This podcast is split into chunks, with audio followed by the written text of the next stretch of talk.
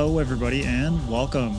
You're listening to SFF Addicts, a bi weekly panel podcast featuring writers from fanfiaddict.com, authors, publishing professionals, bloggers, and more, where we come together to chat about science fiction and fantasy, as well as the occasional jaunt into the wider SFF industry. I'm your host, Adrian M. Gibson, and today's episode is my interview with author and podcaster Jed Herne. Jed is the author of Fires of the Dead, Across the Broken Stars, and The Thunder Heist. His latest work is Siege of Treboulain, an epic fantasy interactive fiction game with 280,000 words of playable content, which is out today, April 14th. Jed also co hosts the Wizards, Warriors, and Words podcast with authors Rob J. Hayes, Dyrk Ashton, and Michael R. Fletcher. And an important note to go along with this interview Fanfi Addicts Tori Gross, Connor M. Kaplan, and I did a live playthrough of the beginning section of Siege of Treboulain with Jed. It acts as a sort of companion to this interview and was a blast to play together, so hopefully you enjoy listening to it or watching it as well. I highly recommend you check it out after listening to this, and it's available in audio on the SFF Addicts feed and video on the Fanfi Addict YouTube channel, so I'll include a link to the latter in the episode description. All right, now on to my interview with author Jed Herne. Here we go.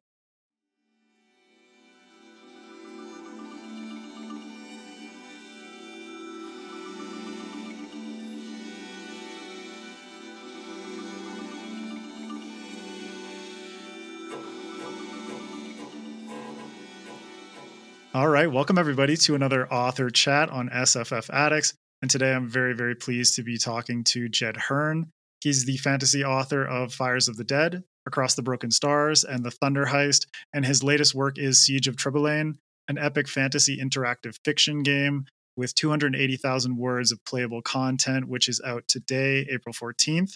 And he's also a fellow podcaster, hosting the having hosted the novel analyst podcast Half Baked Stories, The Jed Herne Experience, and most recently Wizards, Warriors, and Words with authors Dyrk Ashton, Rob J. Hayes, and Michael R. Fletcher. So welcome to the show, Jed. How are you doing today? Thanks for having me, Adrian. I'm doing awesome. Um, yeah, very excited to have Siege of Treboulain out. Um, yeah, I can't wait to talk about it some more. Also, I'm super impressed with the depth of your research. I have not thought about Half Baked Stories or Jed Herne Audio Experience podcast in a very, very long time. Um, I think they're still up there somewhere, but I, yeah, that, that, was that was a long time ago. So well done on finding uh, those. I'm dude, impressed. we'll get we'll get into that. We'll get into that. but for anyone who's watching or listening, uh, Jed and I have just done a live playthrough of the beginning of Siege of Treboulain with uh, my fellow Fanfi Addict bloggers Tori Gross and Connor M. Kaplan, and that'll be releasing as a companion video uh, podcast episode to this interview. So you can check that out on the feed or on the Fanfi Addict YouTube channel. Uh, I recommend listening to it after this interview, uh, as we get into quite a lot of shenanigans during that episode. But it was a ton of fun. Uh, and first of all, I want to congratulate you on the release of Siege of Treboulain. So, how does it feel to finally release this massive undertaking? Thanks. Yeah, it's um, I've it's weird. It's always that weird thing when you're releasing a book because quite often by the time I'm releasing, whether it's a novel or in this case a game, I'm already quite a way into the next project. So your mind is kind of already moving on to to the next thing, which I think is healthy mm-hmm. because um, the experiences I've had in the past before, where you're just waiting around for a story to release and um, you're not working on anything else actively, it's not an awesome place to be because quite often you're just so wrapped up in thinking about like, oh, what are people going to say? Like, I hope people enjoy yeah. this. Will it like sell any copies or whatever? Um, so yeah, I think I've just learned over the years that it's a much nicer place to be to be already starting to write the first draft of the next novel uh, when the previous one is releasing. The flip side of that, of course, is that then when you are like promoting the story that you've written in the past, it kind of feels like it was a really long time ago. So I'm really glad that we did that playthrough of it together recently because yeah, it kind of like reminds you of uh, all the all the awesome things that you kind of like packed into that story and how much effort you put into it and everything. Um, yeah, yeah I, I'm just really excited for this. I feel like this is the eh, this is a strange thing to say, but this is like the most excited and the least anxious I've been about a book release in a long time because with previous awesome. books, it was all on me, right? Like the three books that you can see behind me, self published. So whether it came out with a bang or came out with a whimper, it was, uh, you know, I had no one else to blame and it was just just my own Right. efforts. Um, whereas with Siege of Treboulain, uh, I wrote it for an amazing company called Choice of Games, and they have published like a hundred of these things before. Some of their games have like won Nebula Awards, which is one of the big um, awards for like game writing out there, and they seem to know what they're doing. So it's Yeah. really nice to know that they have some sort of strategy and audience and plan behind it, um, which has kind of freed me up to just be excited to have it out and to be like, oh, I can't wait to have my friends go through this and to see what choices they made throughout the game and um, yeah, where they kind of end up and what they think of the story and everything. So yeah, to kind of to kind of uh, summarize, I would say yeah, very excited. Um, not feeling very anxious about this. Having said that, we are recording this slightly ahead of time. I hope that doesn't ruin the movie magic for me to to say that. So No, fine. perhaps by the time that um this this interview comes out, now. my uh yeah uh, my thoughts will have will have changed. But at, at this stage, I'm just so excited for it to come out, and I've been working on it for two years. It's the longest project, the most intense project I've ever worked on, um, but it's been really rewarding because of that. And yeah, I just I just can't wait for it to be out in the world and to yeah be able to point people towards a game that I've created. So yeah, very excited. Man, that's awesome. And we'll dig we'll dig into the game uh, a little deeper in a bit. But first of all, I wanted to ask you about your personal history with sci-fi and fantasy and reading and writing. Sort of, how is your uh, SFF journey? Where did it start, and how did it progress? Sure. Um, that's an interesting question. I think the book series that made me want to, or the book series that made me realize what like what fantasy could be, and that got me interested in it at a very young age was definitely the Harry Potter series. I started reading that when I was seven, um, and the last book came out when I was nine. So that was like very foundational in terms of like I'd always loved reading, but that that series just kind of reached a whole nother level for me, and um, yeah, just was was so cool. And I probably reread that like I don't know, like five or six or seven times, like over Wow, over the subsequent years after it was released, just because I thought it was such a, a perfect story, and I still think it is like it is my favorite series um, to this day. So that that was probably like a big inspiration for starting my first novel when I uh, was in school one day. We just come back from from school holidays. I was, I was 15 at the time, and my friend had come into class with this short story that he'd written over the break, and it was the first time that I'd seen someone write um, write a story that no one had asked for. Because in school, you know, you have teachers asking for short stories for English assignments or whatever.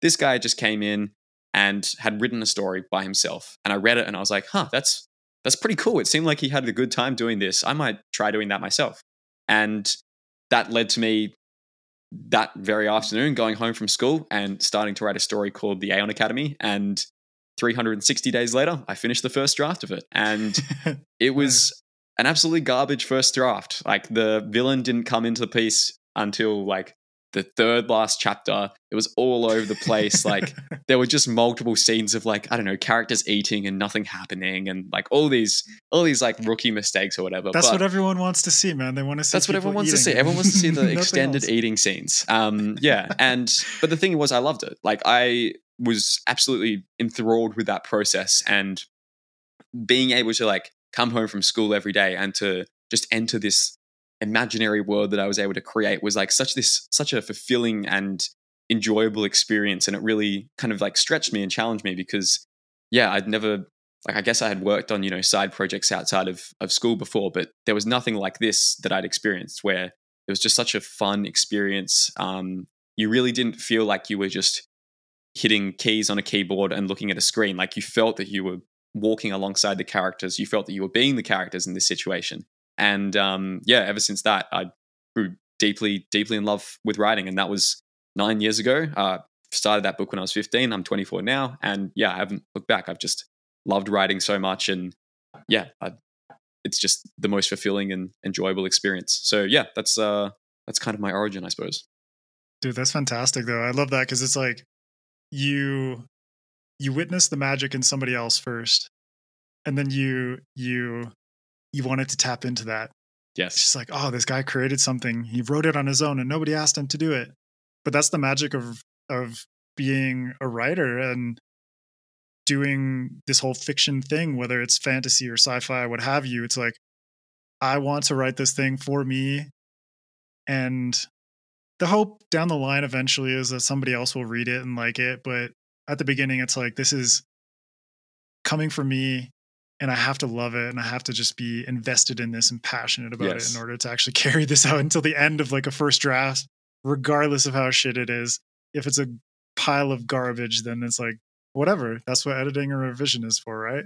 Absolutely. Yeah, that's a great way of putting it. Is like, yeah, experiencing that magic in someone else and then being like, I wonder if I can do that. I wonder if I can pull the same trick off. Yeah.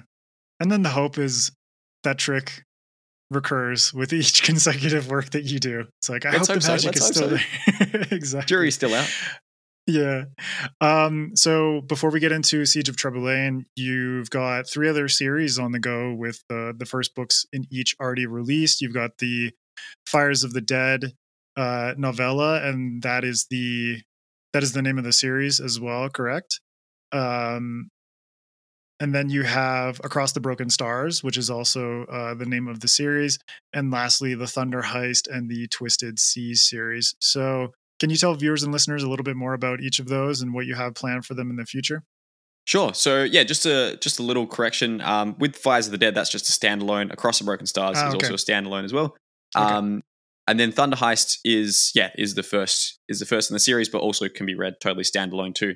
Um, Mm-hmm. Yeah, so I'll, I'll go through them one by one. Fires of the Dead was the very first novella that I published. Um, it's about a group of renegade sorcerers going into this uh, haunted um, bushfire ravaged forest, and these sorcerers have the ability to kind of bond themselves to flames and then draw from those flames to project their own fires. And they're going into this forest to try to find the skull of a dead sorcerer, and the skull is said to have all of these uh, interesting powers. And as such, there's a lot of other groups who want to get it as well. So it's kind of uh, almost a fantasy horror in a sense, um, where you're following all these different characters into this very desolate woods. Um, and yeah, there's this interesting magic system kind of going on in the background there. Uh, and that is because it's a novella, like I think a fairly good starting point for a lot of my stuff because you can uh, burn through it in pun intended in a couple of hours, uh, and it's designed to be a very fast paced experience. And I've had readers say, "Oh, I finished this in one sitting, and like that was so intense, and I absolutely love this." So it's a good point to to kind of start the journey. Uh, Across the Broken Stars, I actually started writing it before Fires of the Dead, but I published Fires of the Dead first. Um, and I think I did that because Across the Broken Stars was like a very personal story to me for a very long period of time. Um, I mentioned that with my first book, The Aeon Academy, that I started writing when I was 15. I finished the first draft in like 360 days. Um, and that book is still not out. And it probably won't be out for a very long time because it wasn't that good, even though I rewrote it over and over again, like from scratch two or three times. And eventually, after like five years of doing that, I realized if I wanted to grow as an author, I had to try something else. And that's where Across Yeah. the Broken Stars came from. Is I was like, okay, I'm going to move on from the Aeon Academy. I'm going to try something else. Um, and I wrote Across the Broken Stars, and like I knew when I was writing that, oh yeah, this is good enough to give to someone else to read. Um, which is maybe a very arrogant assumption, but it just felt like You kind of have to have a little bit of that arrogance when you're a writer to be like, this is worth someone else's time. yeah i mean like Some when you degree. think about it like authors are i think it was um my friend gabriel bergmoser who wrote the hunted and the inheritance which are these books here and he has this great quote about how um authors are like simultaneously the most arrogant people you'll ever meet because they like think that their daydreams and fantasies are interesting enough that other people should spend 10 hours and like $20 to experience them Yeah. and at the same time authors are also the most like insecure and have like the like least well defended ego of anyone you'll meet because they'll be like oh what did you think of my story and they'll read a bad review online and it'll ruin their whole day or whatever so you're kind of holding like these two extremes of like we are utter we are broken certainty people. Yeah yeah pretty much. Um i mean it's yeah it's it's a quite an intense experience to write a book so you've got to have Yeah. uh, some some differences in your wiring i think. Um yeah so that's uh to bring brings me to across the broken stars. Essentially that is uh set in this kind of science fantasy world where people live on these discs that float in space uh, and our main character is this cowardly war deserter who 20 years ago kind of abandoned his duties and fled from this war that saw his nation conquered uh, and now this young refugee has turned up on his doorstep and is asking for his help to take him to a mythical safe haven that may or may not exist. Uh, and he grudgingly sets out on a quest with her to try to discover this place while they're pursued by uh, this ruthless inquisitor who seems to know their every movement in advance um, and is kind of very powerful within this nation that has conquered them. So, yeah, that is uh, my second novel. And um, then Thunder Heist is, as the title suggests, it's a heist story. Uh, it's kind of it was described by one reviewer really well as like Ocean's Eleven in like Waterworld, essentially. So basically, it is uh, about this pirate who has come to this uh, this city that is a floating city comprised of thousands of boats that are on this monster infested sea. And the city is powered by this device that draws energy from lightning. And our main character, uh, Kef, has a grudge against this city. So she wants to steal the device that channels lightning into energy so that the city will be crippled. And it's essentially about her trying to recruit this uh, thieving crew to pull off the heist.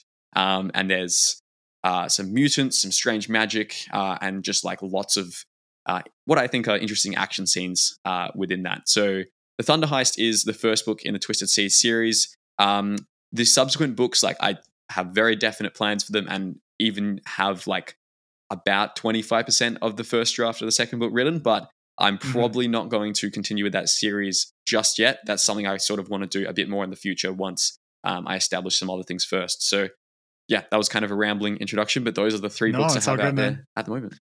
No, it's perfect. And, you know, speaking of the books that you're putting out there, this one with Siege of Treboulain is a bit more unique. If you could give a pitch on this in the sense that it is not a normal book, but an interactive epic fantasy uh, game. So if you could uh, share with viewers and listeners a little bit more about that and how this idea came to be.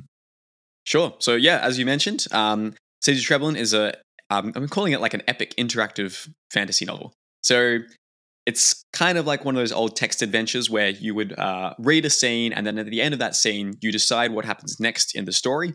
Um, with and your decisions have quite far-reaching consequences because there's some coding stuff going on in the background. But essentially, the plot of the story is that you're the ruler of this magical medieval city that's under attack, and you have to defend your people and decide um, what kind of strategies you're going to lead your army with, how you're going to manage the internal politics within the city, um, what you're going to do about these like kind of dark secrets and mysteries that are getting unearthed within your city's uh, your city's location itself. And um, yeah, we we did a playthrough earlier, so you can you can check that out. Uh, cheeky plug for that. Um, and yeah, it's uh, it's I think really cool because it's basically putting you into the experience of being the main character in an epic fantasy novel. Um, and it will tell you a lot about this is something I'm realizing um, as I see people go through it and stuff is it will tell you a lot about like who you would be as a leader in that situation. Like how right. would you respond to the most dire um, circumstance a leader could face, which is you know your your city getting attacked and you being the one who's responsible for defending your people in that situation. So mm-hmm. yeah, there's magic. Um, there is politics. There's romance. There's sword fighting. It's uh, pretty much got everything that I think epic fantasy readers will be interested in. And um, yeah, it's I think quite a fun time. I really enjoyed writing it, and um, yeah, it's out today as well. Yeah, we had an amazing time for the during the live playthrough, but we touched on it a little bit during that. But where did this idea come from originally, and and what made you decide to tackle this massive undertaking of an interactive fiction game as opposed to you know pursuing this similar idea or the same idea exactly in the form of a novel or a series or something like that? Sure. So probably the inception of it came back in 2016 which was like a lifetime ago now. Um i was like what six years ago? Uh, pre-pandemic days. yeah it's a very very very long time ago. Um back then i was like i think i hadn't even written across the broken stars yet. So i was in university studying architecture um, and I came across this company called Choice of Games who wrote these interactive fiction novels. And on their website, they had a page where they're like, oh, we're looking for writers. If you think you have a cool idea, uh, feel free to pitch it to us. And at the time, I was too scared to apply. I was like, I don't really have any, you know, published credits I can point to. Um, I don't know if I'm good enough for this. Uh, I'm just going to forget about this, and maybe in a few years I'll come back to this. Uh, and then a few years later, uh, I was just looking through. I think I was looking through like various short story markets online, because um, I'd written a few pieces that I wanted to get published. And I stumbled across them again and I thought, huh, I've published two books because um, this was like early 2020. Uh, I published two books. I feel a little bit more established now. Maybe I'll give this a crack. Um, and I applied to them, uh, not really expecting to get through because I had talked to one of their authors before, and they were like, "Yeah, it's apparently really hard to get into them these days. Um, but go for it. You like obviously you're going to miss if you don't take the shot." Uh, and they seemed to like the resume that I was kind of submitting, which was just talking about the previous books I'd published. So they asked me to send them a couple of different ideas. So over the course of the next week, uh, I kind of played through a couple of their games and thought about ideas that I would want to write about in my own story. Uh, and I came up with four different pitches. Um, Siege of Treboulain was interestingly the pitch that I think I worked the least on, but I think that's because it's the one that I was like, I just sometimes like you get stories that just sort of come to you and you're like, ah, this is a fully fledged idea and I understand exactly like what the central conflict of this is, what the theme is going to be, like Right. why this will be an interesting experience. And it just kind of like flows out of you, which is I think a really good sign. Um, so yeah, there were like four different concepts. Uh, very, very happy that Choice of Games wanted to go with Siege of Treboulain because like in hindsight, having having to write one of those other three concepts would have been way harder. Um, and I, yeah, would not have made as good a game, in my opinion. Um, Out of curiosity, what are some of those other ideas? Just like Sure. a boiler. uh, I'll give you a brief overview because, like, I might, I might go back and write some of them at, at one stage. Um, Mhm. One of them was like, you're the pharaoh of Egypt, and you have to like rule Egypt, basically. So there were elements of that that kind of played into Siege of Treboulain. Another one was you are like a playwright who is kicked out of this theater company in like Elizabethan London, and um, in order to get revenge, you have to set up like your own theater company and try to like put on plays that draw the audience away from the uh, the other rival. Um, Yeah. Which I was like, that would be so sick, but like, it's such a, it's. I feel like it's such a niche audience. Like, Yeah, yeah, yeah. vindicative people who like plays and Eliz- Elizabethan London is like a very very niche subset. Um, and then the other one was a sci-fi thing where you would be like running for governor of this lunar colony on Mars. Um, and yeah, you've got to try to like manage this uprising that's coming as well. So a lot of them were verging into like the you're a leader, like you have to make these difficult decisions about resource allocation and people management Mhm. um, because I think that's like that's fascinating territory to explore in this type of game because you're never going to be able to satisfy everybody. So you're going to But learn especially with player choice, especially with player choice, giving them that role to play allows for the variability in how they um and how they manage their their society or their their Yes, kingdom or their lunar colony, what have you. And it's really cool that to hear your other ideas. And it's like 100% they fed back into Siege of Treboulain and what it ended up being, you know? And I think that's a that's a cool um, insight into how your your your your mind sort of came into this uh, interactive uh, novel format with this similar thread that connected these different ideas, and then to see how that came into the the final product of Siege of Treboulain is awesome. thank you. Yeah, I think it's um it is interesting that you bring that up because yeah, there are literally bits from those ideas that I feel that I stole and put in wholesale. Like there's there's one scene in Siege of Treboulain where you stole you stole them from yourself and put I them stole in them from myself, It's so fine. It's all good. Who knows? Um, but there's Yeah. one scene in Siege of Treboulain where, like, you go to the theater that is owned by this really rich merchant in the city, who's one of the main kind of non-player characters, um, and you can like decide what the play is that you see. So you can pick from like a couple of different options. So you can be like, you know, what's the title? What are the themes of the play about? Like, what's the kind of central conflict? Like, what do the actors look like? And it will basically like generate your own custom theater experience. Um, nice. So that was like something that was that was stolen from that. Uh, yeah, so I really um really did pluck the kind of selective bits that I want wanted from all those other things, um, and yeah, put it into that. But I think what drew me to Siege of Treboulain as an idea was like I wanted to craft something where, because the thing is like back to your original question of why interactive fiction, why not a novel? Like I think they're fundamentally they look very similar on the surface, but they're fundamentally different experiences for the player slash reader. Um, you know, in a novel, it's very linear. You have to make sure you're designing this satisfying, cohesive overall arc to it. the game is very different. You've got to design it so that like players can make really interesting choices that are difficult and don't really have a right answer. Um, and yeah, you are kind of like limited in some other ways, but you are also free in some other ways because you don't have to be the one making those choices. You just like come up with interesting scenarios, present them to the player, and force them to do your job essentially. So, as part of that as well, I wanted to keep it to something that was like contained into one location, um, because that's just like a more interesting format to explore, I think, in a game because you can really get to know the, the city of Treboulain. And, um, you know, even if you do a couple of playthroughs, you're probably not going to find all of the various mysteries and lore and world building stuff that's scattered around the city. Um, but yeah, by having it in this one contained location, it really feels like it's this place you're exploring and you can get to know it in depth as opposed to a quest across a country where you know you're only going to be in each location once per se. Yeah. So it was things like that trying to shape the experience to make it like very satisfying um, for players. I think is is kind yeah. of like the main decision. And it grounds people in that location. You know, mm. when there's when there's the familiarity, um, you know, what you mentioned about your previous ideas that went along with uh, Siege of Treboulain, your your your pitches. There's this um, there's this notion of of uh, control and manipulation that the that the reader player has to engage in and it's a lot more difficult when there's a grander scale or battlefield so to say to engage with when you focus in on a city you focus in on you know your other idea was a lunar colony.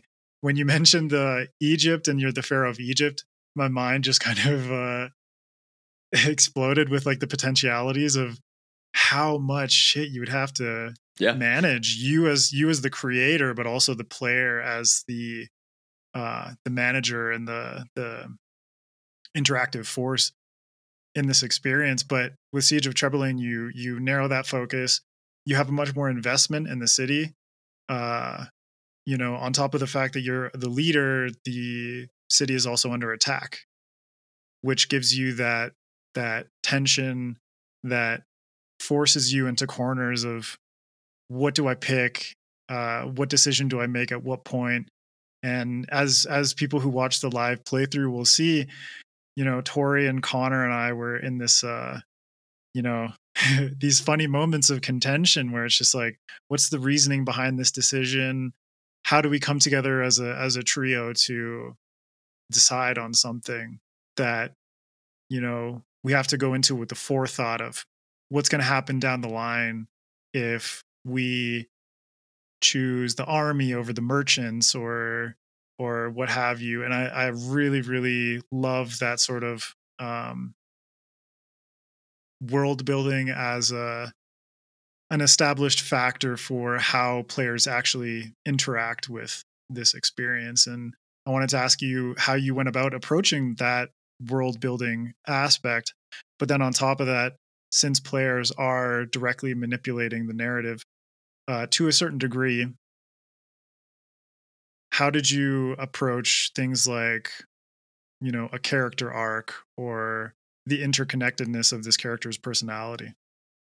Sure. So I'll start with the character arc thing because I think that's something that is interesting to approach in the interactive medium. Um, obviously like when you're letting players make their own choices that influences what scenes they're going to experience in the game and the danger of that is that you might have characters totally uh, you might have the player totally miss an important character moment you might have uh, you know this character who is going through this arc of maybe they start really selfish and then stuff happens to them and they make like some bold sacrifice at the end and if you kind of miss that middle part it just seems like they have changed their mind and not behaved consistently as a person. So the way that you kind of get around that in uh, writing an interactive game for for choice of games, which is written in this coding language called ChoiceScript, is you have statistics and variables, and these can track bits of information such as your relationship with a character, um, and through that you can build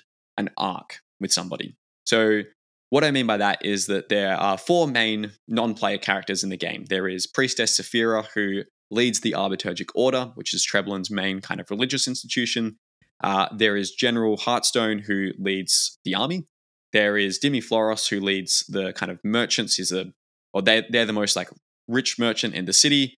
Uh, and then there's also an artist called Celestino Yearn as well, who has been contracted to create um, either like a sculpture or a painting or like some fountain that represents you as a ruler. And you actually get to decide, like, you know, what is this going to be? Is it going to be the painting? Is it going to be the sculpture? Is it going to show me being like really strong? Is it going to show me being really smart? Something else? Anything in between?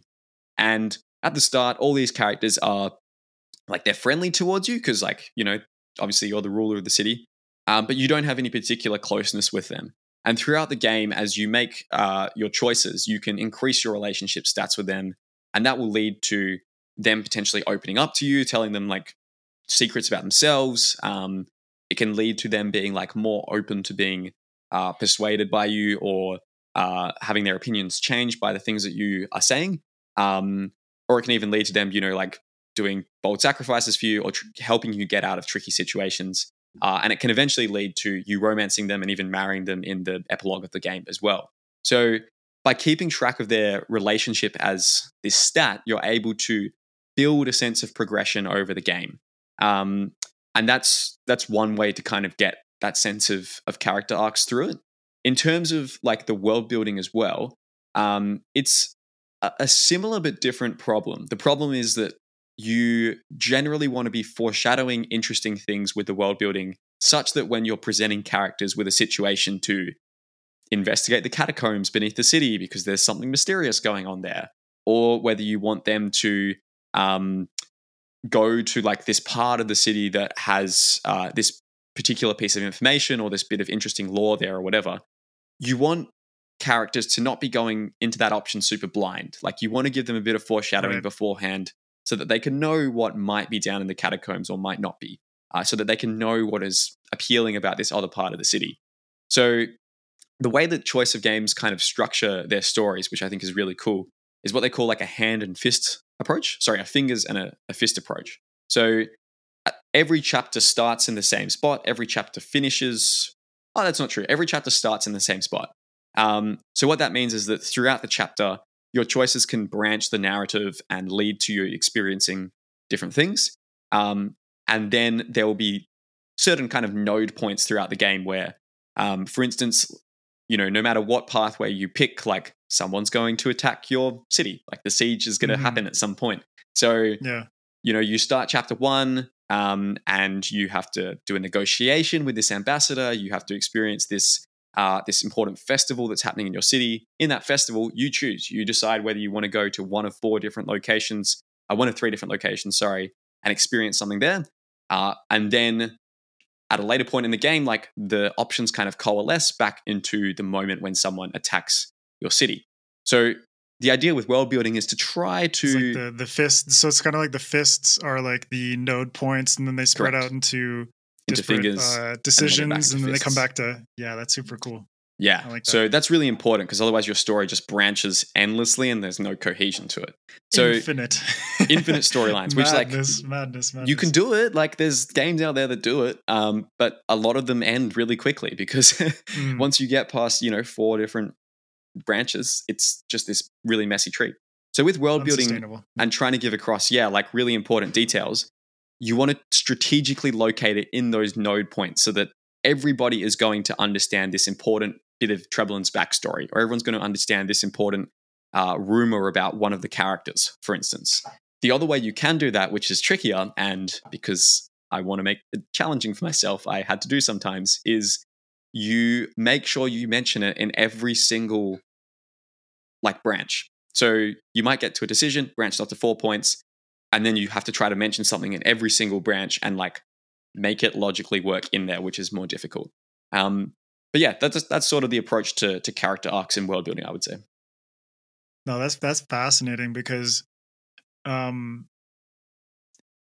I like how how both the approach to character and world building, you know, are these puzzles that you have to solve, but obviously you have the backing of uh the game company to to give you these tools with which to tackle these problems. And, you know, the character arc thing, I love how you how you explain that. It's like everybody has the ability to infuse themselves into these characters but there are these through lines that that make sure you know regardless of what choices you make who you interact with who you befriend or or charm or romance or what have you you're going to get to this endpoint. You're going to feel satisfied with how it relates to the overall story. And at the same time you're going to feel like this is a reflection of me. Yes. like when we were when we were going through the live playthrough it's like obviously there were three of us who were who were infusing ourselves but you know there are certain points like you said when you get to name a stat uh, when you get to um, pick whether you want a statue or a painting or what have you or fountain or when you get to choose the the play that you want to be put on who the actors are what the themes are what the story is et cetera et cetera. But also name it you know i think those are the kinds of key little details that don't seem so grand that come together and build upon each other to give you this really really strong foundation for a character that feels like you is a representation of you which is something that that a regular story a novel novella short story what have you has much more difficulty with because it's like that character is set in stone. The same thing with the with the world building. It's like that that world is set in stone you know? Although conversely with the world building in comparison to the characters so much more of it is set in stone because you have to do this little game of foreshadowing certain things the fists that the that the player has to reach in order to keep the story consistent. But you know all of this is just making me think of like the mechanics that go into writing a novel and i'm just amazed that you that you undertook this this uh this endeavor and came out of it with this amazing amazing game Thank you. Yeah, it was certainly a fun challenge. I think it's um there's nothing quite as satisfying as struggling with a story problem and thinking about it for days and just not being sure how to approach it and then suddenly you're in the shower you're going for a walk and it just comes to you like in this blinding flash of insight yeah but it was even more satisfying to like have that experience for coding stuff in this game as well because you might be thinking like yeah ah, I don't understand exactly how I need this specific bit of like flavor text to display here. So, you know, like the scene might run 90% the same for everyone who plays through it, but then there might be 10% of it, which, depending on your personality as a player, will be totally unique to you. And trying to like figure out like how we should put that flavor text in there and little things like that. Like it's very, very satisfying when you understand how to use the code to make an amazing experience for the player. And you're like, Mhm. damn, this like little tweak here is going to make it so much more compelling and is going to hook people in in those moments. So yeah, it's it's a very um it's kind of like it's tricky but it's liberating at the same time. Like you've got all these extra challenges, but with those extra challenges come more tools for storytelling. Um exactly which now that I'm writing back to writing a regular novel, I'm sort of not missing, but I'm like, ah, I can't access that that tool that I could use for for this other type of narrative. Yeah and i mean it's like it's you have these tools that work for the novel format you have tools that work for the interactive experience and it's like i can imagine for you it was like you said it was liberating to jump into that and, and think you know as someone who writes you spend so much time trying to figure out craft and reworking your interpretations of like how do i write compelling characters? How do i create an interesting world but then with each new project you sort of have to recalibrate depending on the necessities of whatever story that you're telling but when you come into this interactive thing it's just like kid in a candy shop like oh shit i get Yeah. to n- learn something like completely new and especially when it comes to uh new tools or like a new language of storytelling in the form of this this coding um platform that that uh the company what's the name of the company again It's called Choice of Games. Choice of games so it's like they've established this new uh language for you to convey the story that you want to tell and i find that absolutely incredible yeah, it is very it is very very cool. Um, yeah, and it, yeah, it's really good as well. Like having, I should give credit to my editor Abby as well, who has been amazing throughout the process and particularly she's been very useful when it comes to you know me sending her a panicked email being like abby i don't understand how to like make this part of the narrative work because i don't understand the code. Please help me. And she'll be like it's okay. Like here's where you go to like find the answers to it. Here's some ways you can address it.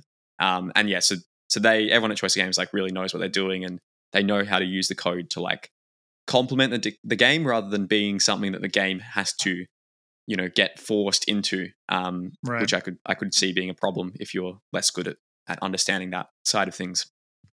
Yeah, man, that's fascinating. And uh, on the flip side of things, you also do podcasting, which I mentioned in the intro. So I want to dig into that a little bit. for sure Uh, you did the Novel Analyst podcast, Half Baked Stories and the Jed Herne Experience, which you were surprised to hear. Uh, and now you do Wizards, Warriors, and Words. I'm curious, why did you get into podcasting to begin with? And how's your experience with it changed over the years?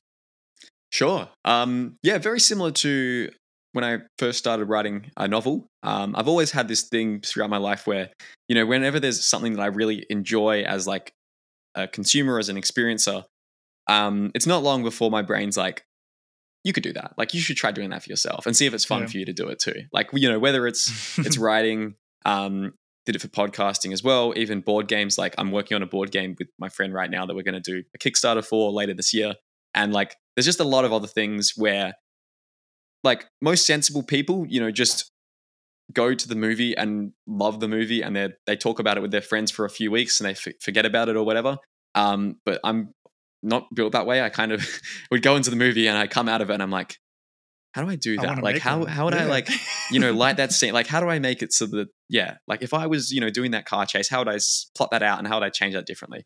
Um, not so much changing it rather, but just being like inspired by it and being like, that is so cool. I didn't realize that you were capable of doing this thing and I loved it. And now I want to create that experience for someone else because I think it's going to be a fun experience to try to do that challenge. So with podcasting, um, yeah, I think back in like, it would have been 2016 or so, I was just really into a lot of these great writing advice podcasts out there.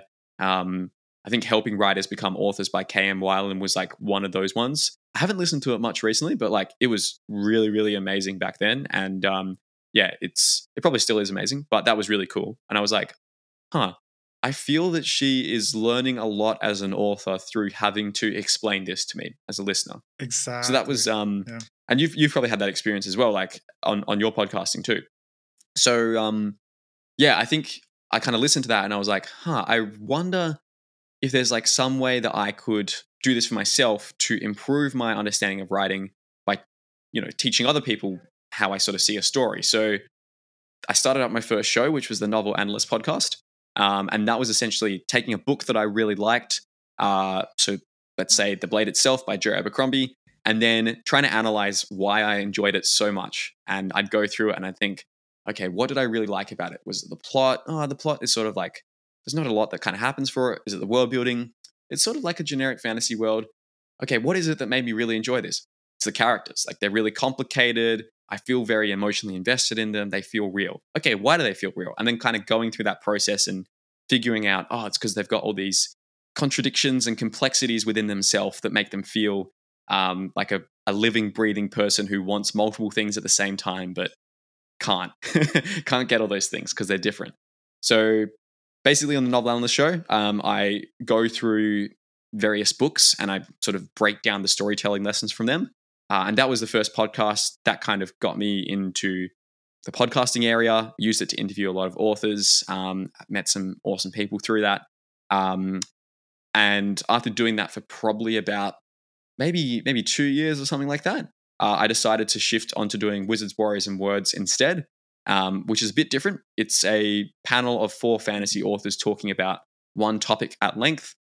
Um, and I enjoyed both those podcasts. I really like Wizards, Warriors, and Words because like you have, it's more of a, in a sense, like free flowing natural show. Whereas like novel analyst podcasts, I'd have to sort of plan out what I was going to say beforehand Yeah. because you want to make a valuable point to your listeners. Um, but what it's is kind of really hard cool- to pants that sort of thing, right? yeah, correct. And there were some episodes. Like It's I think like, when I oh, sat shit. down to start that podcast, I like recorded the first like six episodes just in one evening, like just sitting in front of the computer, being like, okay, what do I like about this book, and just going from there. And I was like, damn, that was that was really cool. And like Haven't been able to replicate that since then, so don't know where that went. but um, lost the magic those, early, but it's okay. yeah, just the, lost the magic early. Um, what's really cool about Wizards Warriors Words is like we go into it with a topic like how do you write good characters? How do you write a great second book in a series? And we're like figuring it out on the spot, which I think is really valuable for authors because it kind of shows you the unfiltered like thought process that other authors are using to uh, decide how to create good stories. Um, and that's probably why I think it's resonated with listeners a lot more. And we're at the point now with that podcast where we are getting like a lot of listener feedback to it, whether that's comments on the YouTube channel, people sending emails in with questions, and even voice messages recently, which is super cool. Um, and yeah, it's like it's it's reached a very cool point where it's like, huh, people actually listen to this and actually like this thing, and we're yeah. almost at the point where like probably 90% of our episodes are topics that our listeners like have directly asked us for which is a great place to be because it means that we are actually answering questions that they want answered. Um, rather than i don't know some really niche question like oh do you guys use size 11 font when you're writing or do you use size 12 font? You know? No one cares. that's awesome though because um you mentioned or you mentioned before that the the podcast one of the podcasts that you were inspired by you interpreted it as you know the process of actually making this podcast is probably teaching this author a lot about themselves and their own their own writing process and how they approach that that creative medium. And for you guys you know you and rob Dyrk and michael the team dynamic that you have allows you to do that but also kind of like bounce ideas off of each other and create this uh you know, like you said, this sort of like fl- this free flowing springboard effect where it it provides ample opportunity for uh, spontaneity of you know we're talking about a certain aspect of writing or what have you but we're still learning as we talk to each other because we realize like oh shit i just came to this conclusion that i hadn't thought about before. And then that probably feeds back into all of the writing that each of you do professionally. Absolutely. Like we've written between us i think we've we published between us about 35 maybe even 40 novels between the four of us. But like there's so many times on the show where we like one of us will just phrase something or reframe something about writing in a really interesting way and everyone else will kind of go huh i had never thought about it that way before or i'd never put it in those words myself and it's really cool that like you can be so far into the game of writing and still have like an infinite amount of knowledge to to learn about it. I think that's that's something that's really cool about writing is like it's cool and frustrating at the same time, but I think I'd lean on the side of it being cool that you can never fully yeah, master too. the craft. Um, and there's yeah. always room to explore and grow. Yeah, that's awesome. And and and at the same time, you know, you guys do focus a lot on writing advice and and uh, writing craft. How does that sort of um because i've used it as sort of like pay it forward type uh attitude that you guys approach things with. How does that reflect back on how does that reflect on your experiences in the writing community specifically uh, self-publishing? And then how does everything you offer to other writers feed back into into what you create yeah i think it, there's definitely an aspect of that that kind of paying it forward i do also think that we probably would do it even if there was like zero people listening. So the pay it forward part yeah. of it is like it's great between that that the four of you. Yeah, yeah. I mean, and I feel like that's the only way to really do a podcast. Like if you are out there and you're listening to this and you're thinking, oh, maybe I'd like to start a podcast. Like ask yourself, would I want to start this if I knew for a fact that zero people would listen for mm-hmm. potentially forever? And if the answer is heck yeah, I don't care. I just want to be, you know, experiencing that medium talking with my friend about something I'm really interested in, you know, once a week or whatever, then great. Like that's that's the exact kind of fuel that you that you need to to do it. I think. Um, and then all the cool things that come out of it afterwards, like the fact that it makes it a lot easier to promote your books when you have an audience of people who are tuning into you every week, or you can feature newer authors who maybe aren't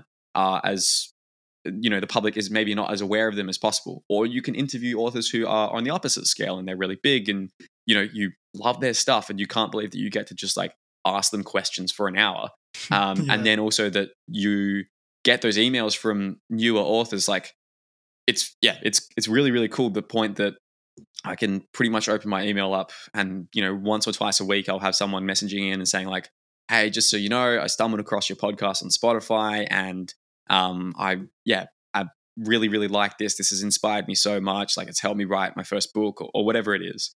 Um, like that is that is really cool. I don't think that's the reason why you should do a podcast. I think you should do it uh, because it's something that you like intrinsically really enjoy having a focused discussion with people that you like their company about a topic that is important for you to unpack um, within your within yourself and then if you have that genuine passion for it then all of those other side benefits will hopefully come uh, over time but it's not guaranteed and that's why you have to just focus on really liking it and also like that might sound weird for people who've never recorded a podcast before but like as an exercise if you and your friend really like talking about let's say movies um, I did this with a friend a few years ago.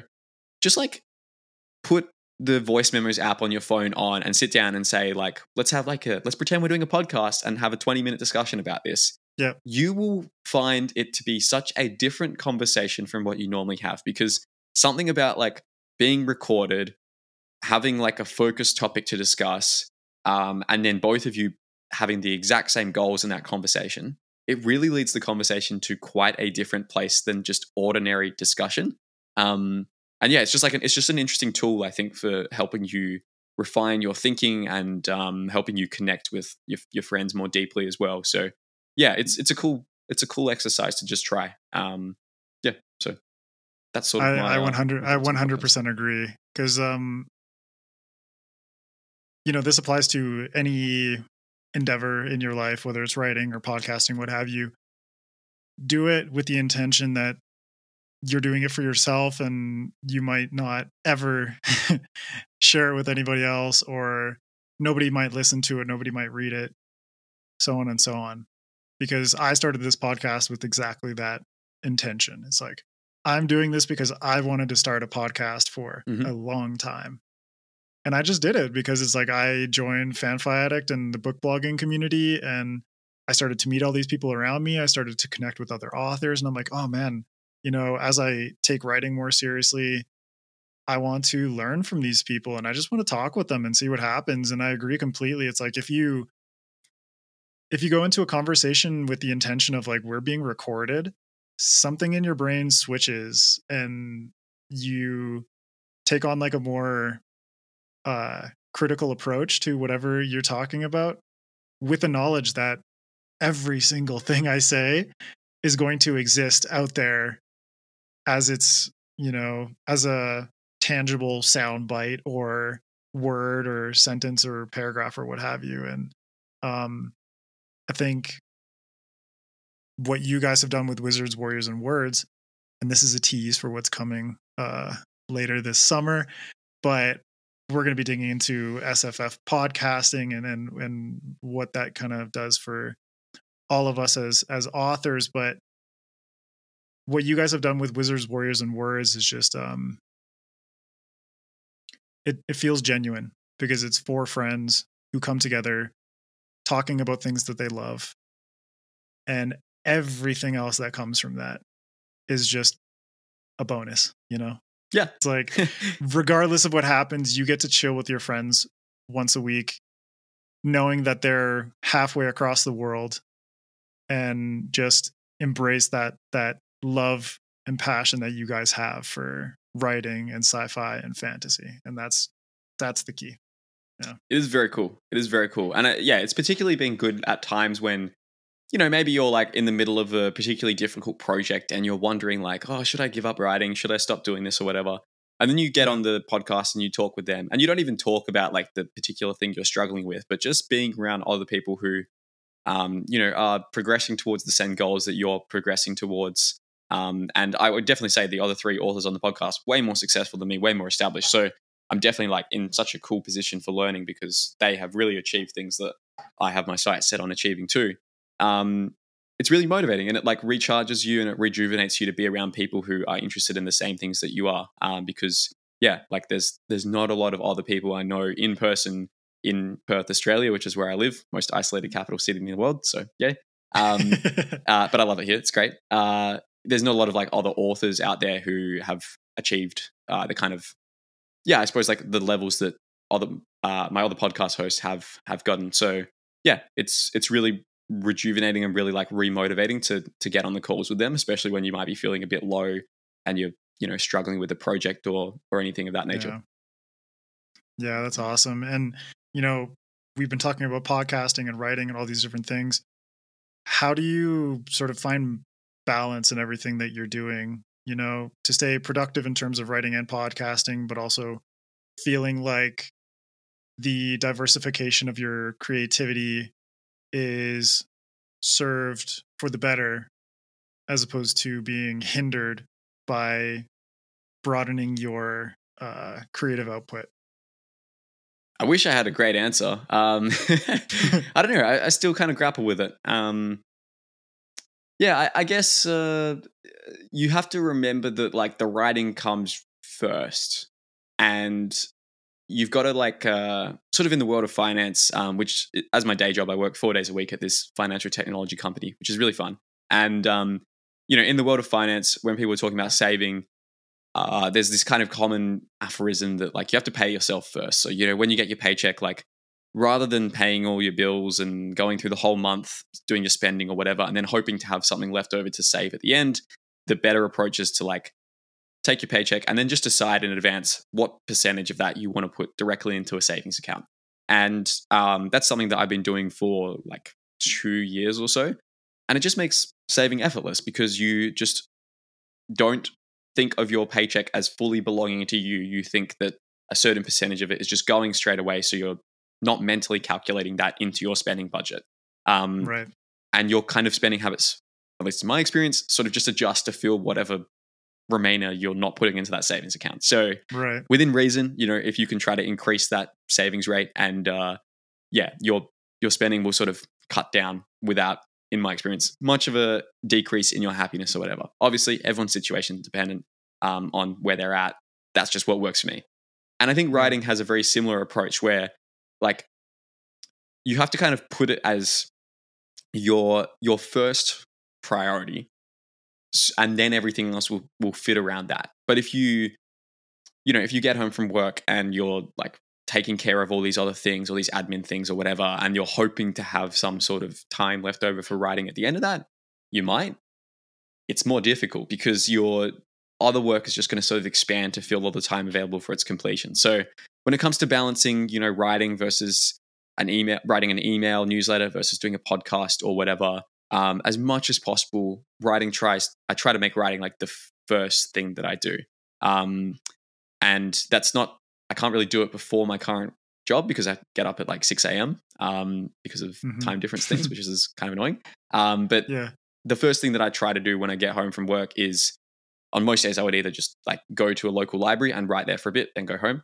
Um, other days, might go to the gym, go home, and then write from there. So it's just trying to make sure that writing is like your first thing. And then if you can do that, you will fit other stuff around that.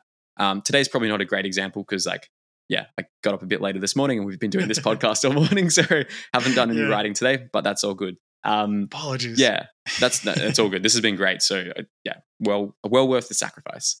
Um, yeah. But yeah, I think with podcasting, like, yeah, you just you just have to like focus on writing as the kind of main thing. It's very easy to get distracted by like trying to yeah, trying to like optimize things which aren't that important. Um, and you just have to remember that like as an author, the most important, the like most valuable use of your time is going to be not redesigning like the colors on your website or figuring out like the perfect font to use in your email newsletter or anything like that. It's it's going to be it's going to be writing, which is yeah. not an awesome message because sometimes writing is difficult. but um, yeah, you and that's, something I have to keep reminding myself. So yeah, I wouldn't I wouldn't say I'm necessarily a master in that. I think um, I'm pretty good generally at like sticking to deadlines, being productive, being consistent. One one tool actually that I can give some practical advice and I would suggest for people to follow is I have like this uh, writing spreadsheet on my computer, and um, every day when I do my writing, I write down how many words I wrote, how many minutes it took to do them, uh, and then it like makes a box go green for that day. And you just want to keep the chain up. You want to just keep writing every day and maintain that chain and maintain those uh, those consistent word counts and consistent time put into your project. So that's probably been the number one thing that's that's been very useful for uh, trying to keep productive and and consistent with writing. Yeah, to sort of like gamify it just a little bit because the Mm. human brain is super responsive to that kind of thing.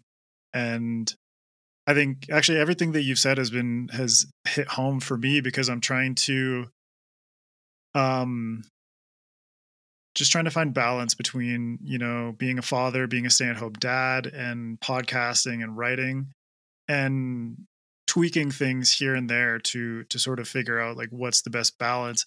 In my case it's like uh writing can't be the number one priority because I Sure. have a child. Yeah, uh, So that makes total sense. I don't have a kid. yeah, so it's like it's kind of yeah, so it's kind of like your your formula, but just like recalculated for every individual based on what their their priorities are essentially. And you know, for me, um, after quite a long time, I think I've finally found not the perfect balance because it's never going to be perfect and it's always going to be changing, but something that works in the sense of consistency and satisfaction in everything that I'm doing, whether it's with the podcast, whether it's with my writing, and then all of that orbiting around this little poop filled diaper of a child, this beautiful little boy.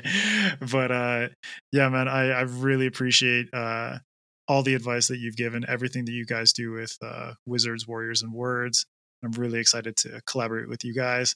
Everyone can stay tuned for that. Uh, Yes. in July. good. Um, but to close out, if you could share with viewers and listeners what you're currently reading, watching, or listening to that you'd like to recommend. Sure. So I'm currently reading Children of Dune, which is the third book in the Dune series. Um, I'm scared. Uh, I'll say that because I love the first Dune book. I read it twice. Um, I tentatively Googled Dune sequels because I knew they were out there, and people were like, they get bonkers. They get absolutely bizarre. And I was like, Oh yeah. okay. And then I decided to kind of tentatively try um, uh, Dune Messiah, which is the second Dune book, and I was really, really apprehensive, but I adored it. Like I liked it. I liked some aspects of it almost more than the first Dune book, which is maybe sacrilegious, but I was just like, this is this is so brave, and I haven't seen anyone else do this. Where your first book was like this iconic hero's journey, and then your second book is like, let me undercut everything that I did in the previous book, but it's not undercutting because the seeds of it were sown in that previous installment. Exactly. Um, Yeah. and it's great because it's like in in some sense, you know, the first book is is almost uh, not Disney-ish by any, any any stretch of the imagination, but like it ends in a place where you're like, okay, you know, this was satisfying. Um, but then the second book is like, no, actually, what would happen if it ended in that place and it kept going? Because in real life, you don't just reach the happy ever after and you know that's it. Like you have to contend with what happens after it, and Yeah. yeah consequences. And i think that the second book did such a great job of exploring that. Um yeah it like it just really grappled with some big questions. Like if you have somebody who knows the future in every detail does that mean they have any freedom in their life? Are they just a slave Mhm. to the visions they've seen? Can they change it in any way um and yeah all of the horrific things that come across with that so really really like dune messiah and it just it perfectly expanded upon the first Dune book. So, Children of Dune, uh, I'm about like maybe two thirds of the way through it so far, and yeah, like I think maybe the first half I was a bit like, ah, I, I don't know, I don't know, and then probably around the halfway point when it really starts kicking into gear, you're like, damn, this is this is good, this is good. But yeah, it's just uh, I don't know. I I respect Frank Herbert as an author as what he's done. It's also funny how he, yeah, his books just seem to get subsequently weirder and weirder and weirder. And like, Book four. Book four is when shit gets. is that when it gets weird. mad? See, see, this is the thing I'm struggling with, right? I'm like, do I do I comfortably end it at Children of Dune and say that was a trilogy? I'm going to forget about the other things after this, or do I like keep going down the rabbit hole and see how far it can go? What What do you think? Ah, it's difficult because the rabbit hole extends to his son. Yes. So Brian Brian Herbert continues writing Dune novels. Sure. I think with Kevin J. Anderson. That's they- right, yeah, they yeah. Collaborate on a bunch of stuff. So yeah, the rabbit hole's never going to end if you let yourself okay, just continue to fall into it. that's scary. Um, I think, yeah, if if you feel satisfied with with what Dune has given you, I think book three or book four are like logical endpoints. okay, that makes yeah, sense. because it's like if you continue after book four, five and six, things get even weirder, All right. and then that's going to sort of probably probably convince you to just kind of see what else that world has to offer because at that point it's like you're six novels in you're invested in the dune universe and you're probably so deep in the Dune. Yeah yeah so i think like Yeah. three or four is the logical endpoint if you just want to leave it at that That makes a lot of sense. Yeah, I mean, it's yeah, it's just it's just funny. It's just funny how like all those authors back in like the the seventies and stuff, and Philip K. Dick, who wrote like you know the books that became Blade Runner, Total Recall, Crazy Minority shit. Report, and everything. they were just like on so much acid, and it, like their books are amazing because of it. Like I don't know if you've ever Yeah. read Valis by Philip K. Dick, but oh um, god valis is insanity dude you've read it. there's some there, there's some there's some weird there's this one novel by philip k. Dick i don't know if you've ever read it but the uh shit what is it called? Uh the three stigmata of palmer eldritch. Yeah, I've heard this one. Haven't read it. bonkers. It's so weird. Yeah. it's so so weird but it's just like i love philip k. Dick for his um just like absurd obviously psychedelic fueled explorations of the human psyche Yes. but like the form that they took even if anyone watched blade runner and thought like i want to read the book that it's based on So Do different. android's dream of electric sheep is really strange and very different like very loosely related to blade runner Yeah. a lot of his Um, things are kind of yeah. like that. Like they're very, they're very te- like I mean, Total Recall was like, totally like I love the Arnold Schwarzenegger movie, but like it's Mhm. yeah, I would imagine quite different to what what the book would be. Um, just because a lot of his other stuff interpreted differently. So yeah, um, yeah that's what I'm reading. Reading Dune. What were the other ones? Like watching and and listening. yeah if you're like watching or listening to Yeah. Uh, I'm rewatching Jaws at the moment. I watched about 40 minutes uh, into it the Nice. uh, the other day. I love Jaws. I only discovered it like last year, which is such a sin. Um, and I was blown away. I was like, this is how is this so good? Like it's just it's just the perfectly structured story. It like it's funny, it's tense, it's a horror movie set in a pleasant seaside village. How does that even work? Like it Yeah. looks beautiful. I want a holiday in Amity, but it, it's also horrifying at the same time. Like, yeah, it just has this weird, yeah, it's just this weird, this pull and push from that.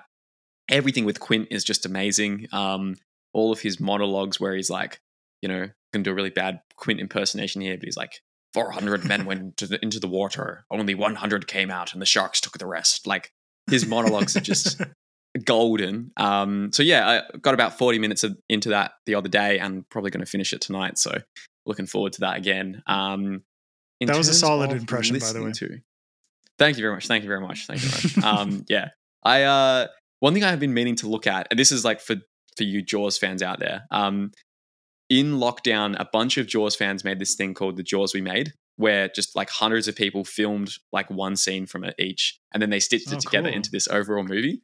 Um, and I've been meaning to watch it for for a while, so I'll probably see it after after I watch this movie again for the second time. But it's like you know, the shark is like this little Lego figurine coming towards this toy boat in one scene, and in another Oh, scene, like pure- that's brilliant yeah, it's just really cool, and it's like it speaks to the ingenuity of um of the fandom event. it's kind of incra- it's Mhm. crazy that like it still is an enduring thing. we'll close out with what you're what you're listening to Yes, um, yeah, listening to at the moment. Uh, got a couple of podcasts that I really enjoy. Um, been big into. There's this podcast called the the Charlie and Ben Show, which is run by I don't know if you've ever seen Charisma on Command's YouTube channel. Um, but they basically like break down how to be a more charismatic, confident person, and they have a really interesting podcast that is about a totally different topic. It's just them like riffing philosophical takes on like a lot of politics, a lot of like current news events, and I really appreciate it because it's so good at making you step back from like the zeitgeist um, that what everyone is thinking and talking about, and they're like, yeah, well, you should like think about it this way instead because these are the other ways in which you're, you know, thinking about that applied to a different situation. So I feel like that Yeah. podcast has been really good for improving my ability to rationally reason about things. Um, so yeah, really, really enjoy that. That's been good. Uh, and then what else? In terms of podcasts, uh, yeah, I mean, been listening to occasional Wizards, Warriors, and Words episodes sometimes. um, don't usually listen back to back to myself. um, yeah, there's like just a just a couple of other comedy podcasts that are that are quite good as well. I'm getting up my Spotify to see what else I actually have. Um, yeah, what else is is on here? I really am a big fan of um, uh, the Hamish and Andy podcast. They're like a bunch of Nice. Australian comedians, and um, yeah, not sure if you're familiar with them before. Um, yeah, I am. Yeah. yeah, they, they have a great podcast. That's kind of where I would like to get my podcast to, to the point where they like they're pretty much all listener generated in a sense. Like they would have, you know, maybe five segments in the show, and for each segment they might have like a listener calling up with like a special skill or um, you know, some listeners like providing information about seeing one of the hosts randomly doing something throughout the week or, or whatever. And that kind of level of like interactivity and engagement between the hosts and the listeners is like really Right. inspiring. And I would love to get to the point where Wizards, Warriors, and Words is like not just four of us having a conversation, but like four of us having a conversation, and also you know like hundreds or thousands of other people out there also being part of that that conversation. Um, Yeah. so yeah, that's uh, those are probably the main ones. Um, yeah, I'm very addicted to podcasts, so I won't I won't run through the whole list of, of everything I listen to. No, but I, lo- I love your recommendations, and yeah, I mean, I have similar ambitions with with uh, with this podcast to be able to just get more interaction in there and and everything like that. But honestly, Jed, I really appreciate you taking the time, hanging out with me today, chatting about your work, but also doing the live playthrough uh, with Tori, Connor, and I. And I highly recommend everyone who listens to this interview go check that out. yeah, go check it out. ton of awesome. fun. But can you please tell listeners and viewers where they can find you on social media and then where they can find your books as well as where they can uh, play Siege of Treboulain? Sure. So I'll start with Siege of Treboulain since that's probably the thing I'm most interested in, having just come Yeah. out today. Um, I think Adrian will probably pop a link down below, but basically, if Yep. you just uh, go to jedherne.com forward slash siege, um, that will have a page that on my website that has all the information. Um, you can also just Google like Siege of Treboulain Jed Herne, uh, and you will be able to play that on your iPhone, on the Internet Explorer, on the Internet Explorer. That sounds so old. On your browser, on the Steam store, basically anything with a screen. on your Um, Mozilla, your The Chrome, Internet whatever. Explorer on the World Wide Web, you will be able to find this game. Um, yeah, so that's the main one. Um, and yeah, you can play the first three chapters of that for for free and have a think about it and see what you uh what you think. And it's also at a discount for the first week or so. So yeah, go check out Siege of Treboulain. That's probably the main thing. Uh, in terms of podcasts, I run Wizards, Warriors, and Words, which is a fantasy writing advice show. We've talked about that before. Um, and probably the other main platform would be my YouTube channel, uh, just called Jed Herne Writer, where I also post some other types of like writing advice videos. Um, and then, yeah, lastly, I'm on Instagram at Jed Herne. That's mostly just if you want to see po- photos of me like bouldering and, yeah, which is rock climbing without ropes. Um, I'm very addicted to it and I, I love it. It's such a good, such a good escape from writing. And it also means that when I read scenes in fantasy about characters climbing up trees or mountains or whatever, I get a little bit annoyed when they don't use correct technique. Um, so yeah, that that's uh, that's my main thing. you need a I'm- I'm- sensitivity reader for climbing. yeah, pretty much. Yeah, if you have if you have if you're writing a climbing scene and you want someone who is a okay climber to to give you feedback, then then send it through to me. Um, no joke though, no joke. In my current novel that I'm writing, like in a couple of days, I'll be writing a scene about a character climbing up something, and I'm Yeah. so excited to write it. I'm like, Oh, people nice. are gonna people are gonna Believe understand this. what climbing is all about, and like it, yeah, I, I hope to do you know what John Gwynne does for his books, where he like is a Viking reenactor and has all the armor, so he knows all Yeah. the techniques and everything. I want to do that for climbing. So yeah, if you want to see my climbing videos, you can uh, check out the Instagram. awesome, man. Well, yeah, thank you so much. I had a I had a blast hanging out with you today. So Likewise, thanks for having me on, Adrian. I really, really appreciate this. This was great fun.